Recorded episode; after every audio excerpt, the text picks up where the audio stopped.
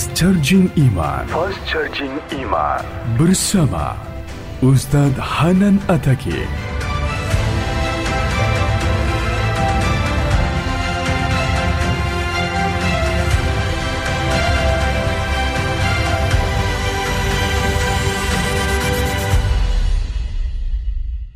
Cinta tuh sampai punya telepati ya. Ini kalau ngomongin cinta ya. Cinta ibu kan sampai kayak punya telepati gitu kan. Saya dulu pas di Mesir, rambut saya panjang aja ibu saya minta ditelepon. Bang, telepon mak gitu. Dia pakai uh, eh, SMS ke teman saya. Terus akhirnya saya cari tempat telepon umum yang murah dulu dari antar negara. Telepon, mak ada apa mak? Abang, mak mimpi abang udah panjang rambut ya? Eh bener mak, panjang rambut aja ketahuan coba. Kan punya basiroh, punya penglihatan yang itu diawali dengan rasa cinta. Abang panjang rambut ya? Ya mak, ya udah potong rambutnya. Siap mak, potong rambutnya. Besok telepon lagi. Kependekan ya potongnya ya.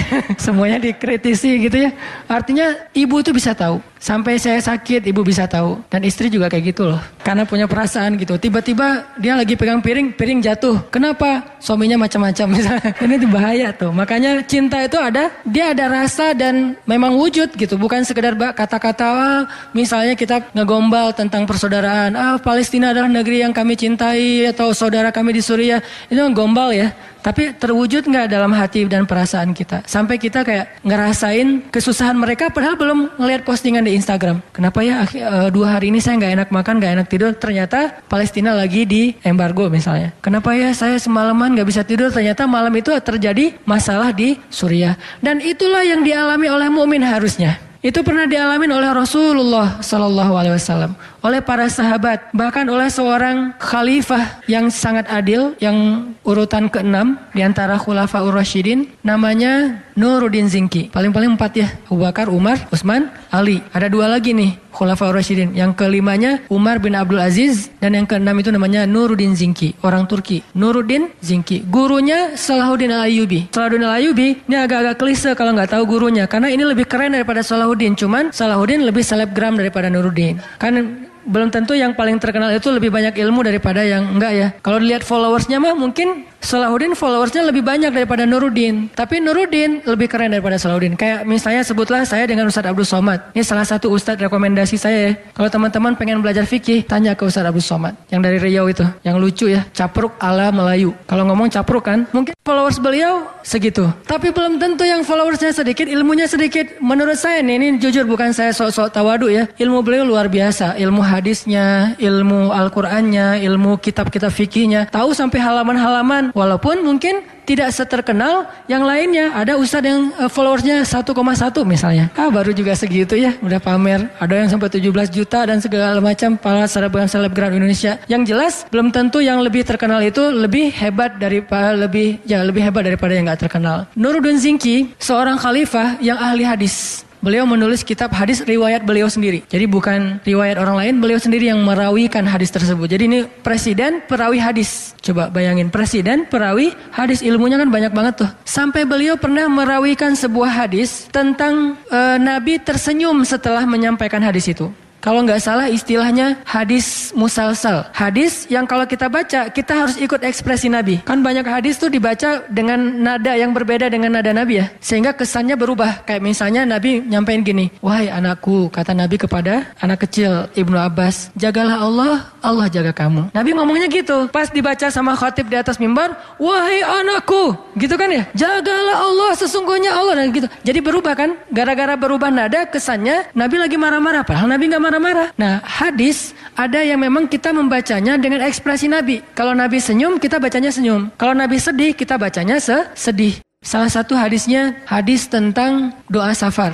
Kalau kita naik di atas kendaraan, kita baca doa safar yang standar Bismillahirrahmanirrahim Subhanalladzi Terus baca Rabbi tu nafsi faghfirli fa innaka rahim Wahai Tuhanku, aku sudah menzalimi diriku, ampunilah aku, siapa yang bisa mengampuni dosa selain engkau, engkau pengampun lagi maha penyayang. Lalu tersenyum. Lalu hadis ini disampaikan oleh Ali bin Abi Thalib. Ali pun tersenyum setelah menyampaikan hadis ini. Orang-orang nanya kepada Ali, Ya Abul Hasan, wahai Ali, kenapa anda tersenyum? Kata Ali, aku mendengar hadis ini dari Rasulullah Sallallahu Alaihi Wasallam dan beliau tersenyum. Lalu aku bertanya, kenapa Rasul tersenyum? Kata Rasulullah, aku tersenyum karena Allah tersenyum. Jadi Allah tuh tersenyum kepada hambanya kalau kita baca doa itu. Dulu saya kan pernah ngomong kan kalau kita beristighfar tuh Allah senyum tuh kan ya. Itu ada hadisnya, cuman nggak perlu saya sebutin teksnya. Nah itu salah satunya diriwayatkan oleh Nuruddin Zinki. Sehingga ketika Nuruddin menyampaikan hadis ini, beliau nggak tersenyum, diam aja. Murid-muridnya tahu hadis itu, kemudian bertanya, ya Syekh, kenapa anda tidak tersenyum? Bukankah Rasulullah tersenyum setelah menyampaikan hadis ini?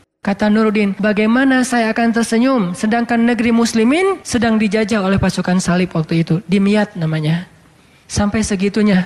Gak bisa terse, gak tersenyum. Ngelihat makanan, teringat saudaranya di Palestina, di Suriah, dan seterusnya. Ini artinya ada hamiyah, ada brotherhood, ada ukhuwah yang memang bukan basa-basi tapi ada di dalam hati mereka. Innamal mu'minuna ikhwah. Sehingga Nabi SAW mengatakan, kalian tidak disebut sempurna imannya sampai mencintai saudaranya seperti dia mencintai dirinya sendiri. Bisa nggak kita ngerasain kayak gitu? Mencintai saudara kita seperti kita mencintai keluarga kita sendiri.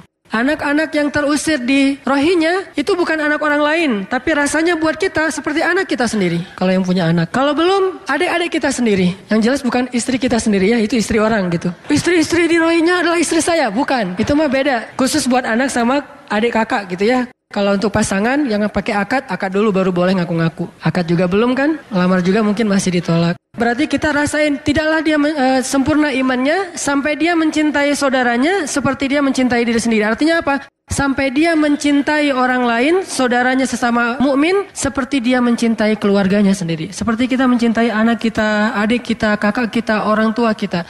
Jadi yang terusir, yang sampai meninggal di eh, sungai, meninggal di laut, itu bukan orang lain, teman-teman. Harusnya kita ngerasain itu adalah ayah saya, ibu saya, kakak saya, adik saya, anak saya. Kalau udah bisa ngerasain kayak gitu, berarti insya Allah udah punya brotherhood dengan motif iman. Yang tadi tetap dijaga, jangan ditinggalkan. Tadi kita punya brotherhood dengan motif ulin, brotherhood dengan motif hobi, sekarang brotherhood dengan motif i, iman. Jadi kita bukan hanya bisa punya rasa ikatan gara-gara sesuatu yang kita senangi aja, tapi punya sebuah ikatan gara-gara sesuatu yang kita yakini, bukan cuma yang kita senangi. Sehingga kita terus berpikir nih ngapain ya, apa yang bisa saya lakukan ya. Saya udah donasi sih, tapi kayaknya ngerasa kurang gitu, ngasih lagi, ngasih lagi. Kalau perlu, kalau perlu saya kayaknya harus ke Suriah. Ngapain? Ngasih solusi konkret. Salah satunya mungkin ini khusus buat yang udah sering ditolak, di sana insya Allah nggak akan ditolak. Banyak banget loh yang perempuan-perempuan yang di sana jadi apa sendiri, jadi mungkin tidak ada yang ngurus. Kalau teman-teman ngerasa putus asa di Indonesia, ke Suriah insya Allah.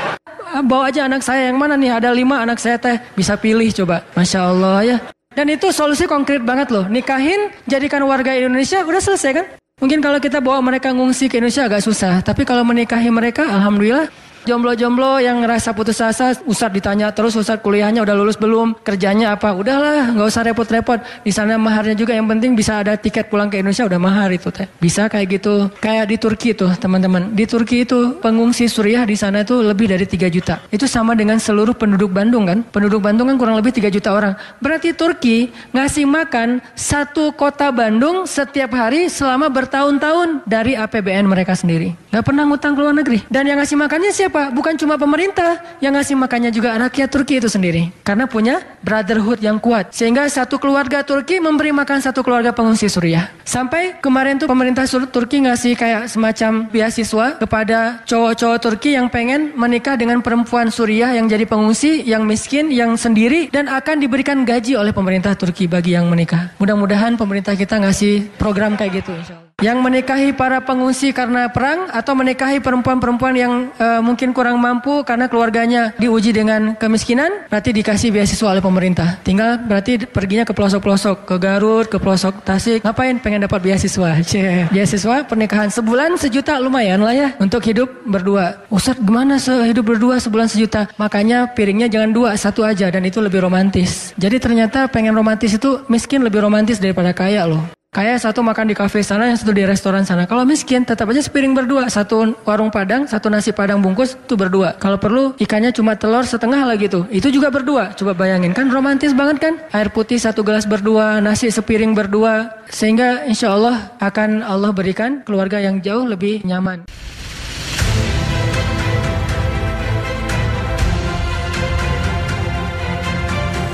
Fast Charging Iman. Fast Charging Iman. Suara Muslim Radio Network. Mencerahkan, menyejukkan, menyatukan.